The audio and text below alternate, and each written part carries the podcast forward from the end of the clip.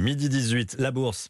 La bourse avec vous Claire Lemaître de boursier.com. Bonjour Claire. Bonjour Romain. Quelle est la tendance à Paris? C'est encore du rouge, moins 0,8%, 7246 points.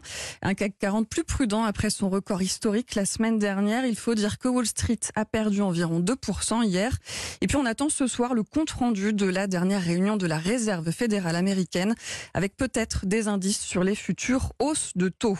On a quand même des résultats financiers excellents pour Danone. L'action monte de près de 3% et bénéfice historique aussi l'an dernier pour Stellantis, plus 1,7% pour le groupe automobile. Ailleurs en Europe, les autres marchés sont également en baisse. Londres et Madrid perdent 1,2%, moins 0,8 pour Francfort, moins 0,6 pour Amsterdam, moins 0,8 pour le CAC 40 à Paris.